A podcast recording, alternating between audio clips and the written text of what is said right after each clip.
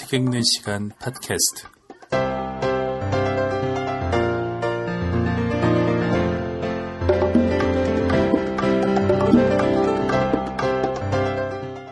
안녕하세요. 책 읽는 시간 팟캐스트 진행하는 작가 김영아입니다. 그동안 잘 지내셨습니까? 이제는 완연히 가을입니다. 가을도 조금 있으면 어, 갈것 같은 그런 어, 시간이죠. 요새 걸어 다니다 보면 이 나무들이 그 이제는 잎을 다 잃어가고 있는 그런 어, 시기입니다. 색이 변하다가 잎들을 떨구면서 음, 겨울을 날 준비를 하는 것이죠. 자, 오늘은 어떤 책을 읽을까 생각을 하다가요. 네, 오랜만에 제 책을 하나 읽어볼까 어, 그 생각을 했습니다. 지금까지 그 제가 다섯 권의 장편 소설과 네 권의 단편집을 냈습니다. 그래서 네, 뭐 어, 책이 아홉 권이 소설이 됐으니까요. 어, 많은 분들이 음, 뭐 많이 다 읽어보신 분도 계시겠고 아니면 아직 어, 전혀 제 소설을 읽어보지 않은 분도 계실 텐데 어, 만약 어떤 분이 그 저한테 자기는 시간이 너무너무 없고 어, 그래서 당신 소설을 단 한 권밖에 읽을 수가 없는데 그렇다면 어떤 책을 읽어야 되겠느냐라고 저에게 이제 질문을 한다면 어, 저는 아마 주저 없이 이 책을 고를 것 같아요. 이 책은 2003년에 제가 어, 출판했던 검은꽃이라는 소설입니다. 이 소설은 2003년에 어, 출간됐으니까 이제 어, 벌써 한 7년 전에 쓴 그런 소설인데요. 네, 그 아홉 권의 책 중에서 굳이 어, 제가 이 소설을 권하는 것은 네, 뭐그 우열의 문제라기보다는 이 소설에 대해 제가 갖고 있는 어떤 그런 애정 같은 것입니다. 그래서 이 2003년에 이 소설을 어, 낼 무렵에 네, 그 개인적으로 좀 아, 작가로서 잘 살아갈 수 있을까 뭐 이런 문제들을 계속 고민하던 그런 시기였는데요. 이 소설을 쓰면서 저 자신이 좀 확고하게 아, 내가 작가로서 평생을 살아갈 수 있겠구나라고 생각을 하게 됐던 그런 소설입니다. 그래서 당시에 그 저로서는 좀 모험이었는데요. 그 과테말라와 멕시코로 떠나서 어, 취재를 하면서 취재를 하고 그리고 거기에 머물면서 음, 소설을 썼습니다. 이 과테말라는 그 당시에는 지금도 그렇습니다만 치안이 별로 안정되어 있지 않아서요. 슈퍼마켓 같은 데를 가도 전부 이 철창이 쳐 있고 밖에는 음, 총을 든 경비원들이 서 있곤 했습니다. 어, 그런 곳이었죠.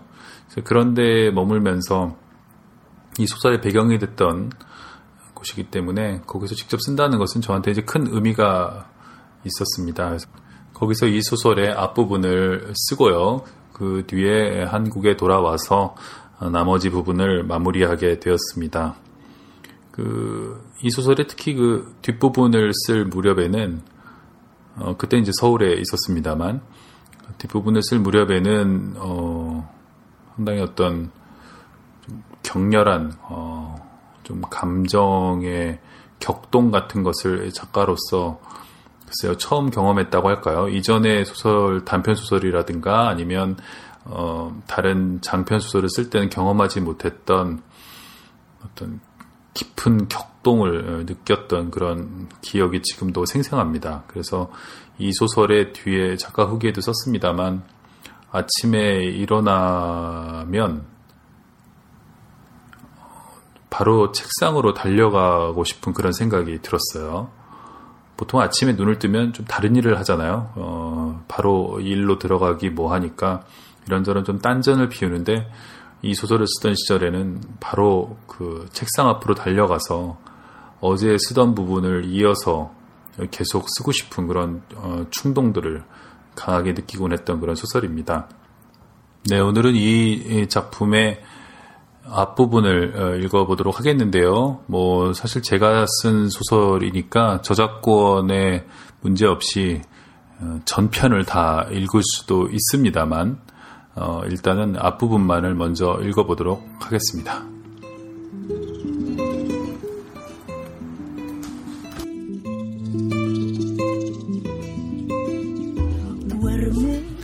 물풀들로 흐느적거리는 늪에 고개를 처박은 이정의 눈앞엔 너무나 많은 것들이 한꺼번에 몰려들었다.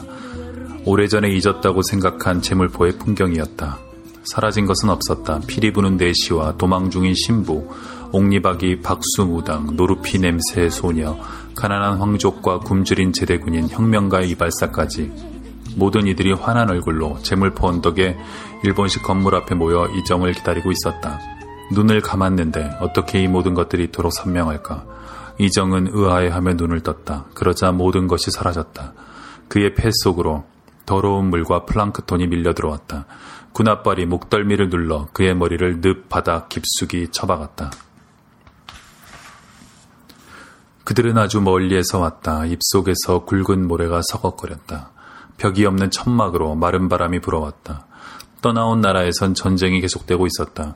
1904년 2월 일본은 러시아에 선전 보고했다.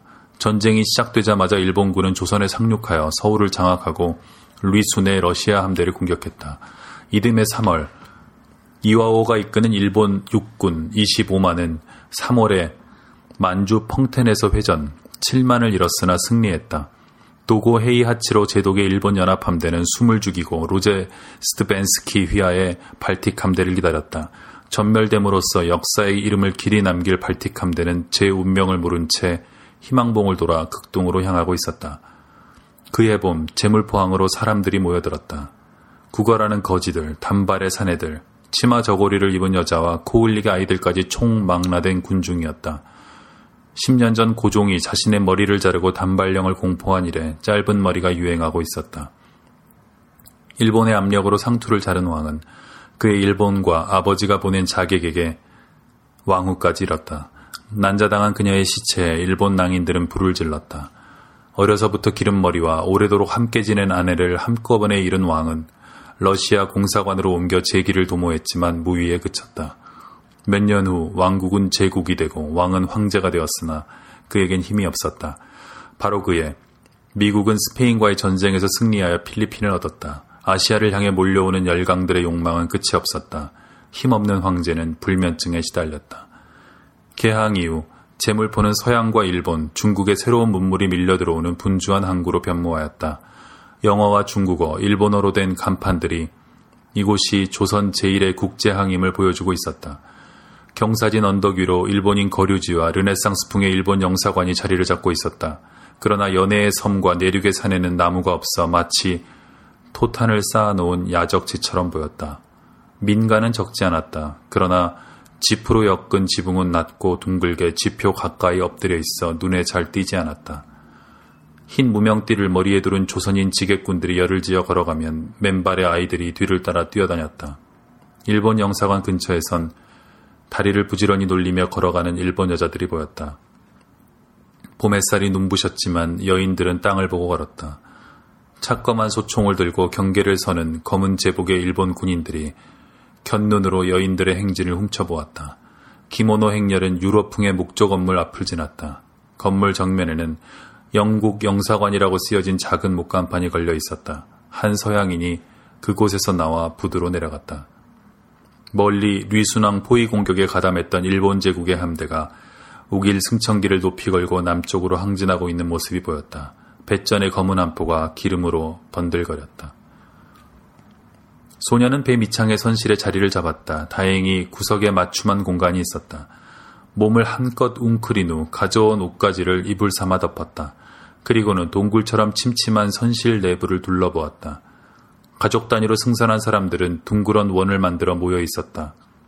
가슴이 봉긋한 딸을 거느린 사내들의 신경은 날카로웠다. 핏발이 흰 자위를 어지럽게 가로질렀다. 얼핏 보기에도 남자의 수요가 여자보다 다섯 배는 많아 보였다. 그런 만큼 여자들이 어디론가 움직이기라도 하면 남자들의 시선은 은밀하고도 집요하게 그들을 쫓았다. 4년이다. 그동안을 함께할 사람들이고 여자들인 것이다. 어떤 소녀는 혼기에 다다를 것이요. 그렇다면 자신의 짝이 될 수도 있지 않겠는가? 혼자인 남자들은 생각했다. 소녀는 그렇게까지 치밀하지는 않았으나 피가 뜨거운 나이였으니 모든 것에 민감하였다. 벌써 며칠째 소년의 꿈은 뒤숭숭하였다. 한 소녀가 이렇게도 또 저렇게도 나타나 소년의 마음을 어지럽혔다. 그의 귓불과 더벅머리를 섬섬 옥수로 쓰다듬어 주는 것은 양반이었고 때론 온통 벗은 몸으로 그에게 달려들어 그의 선잠을 깨우곤 하였다.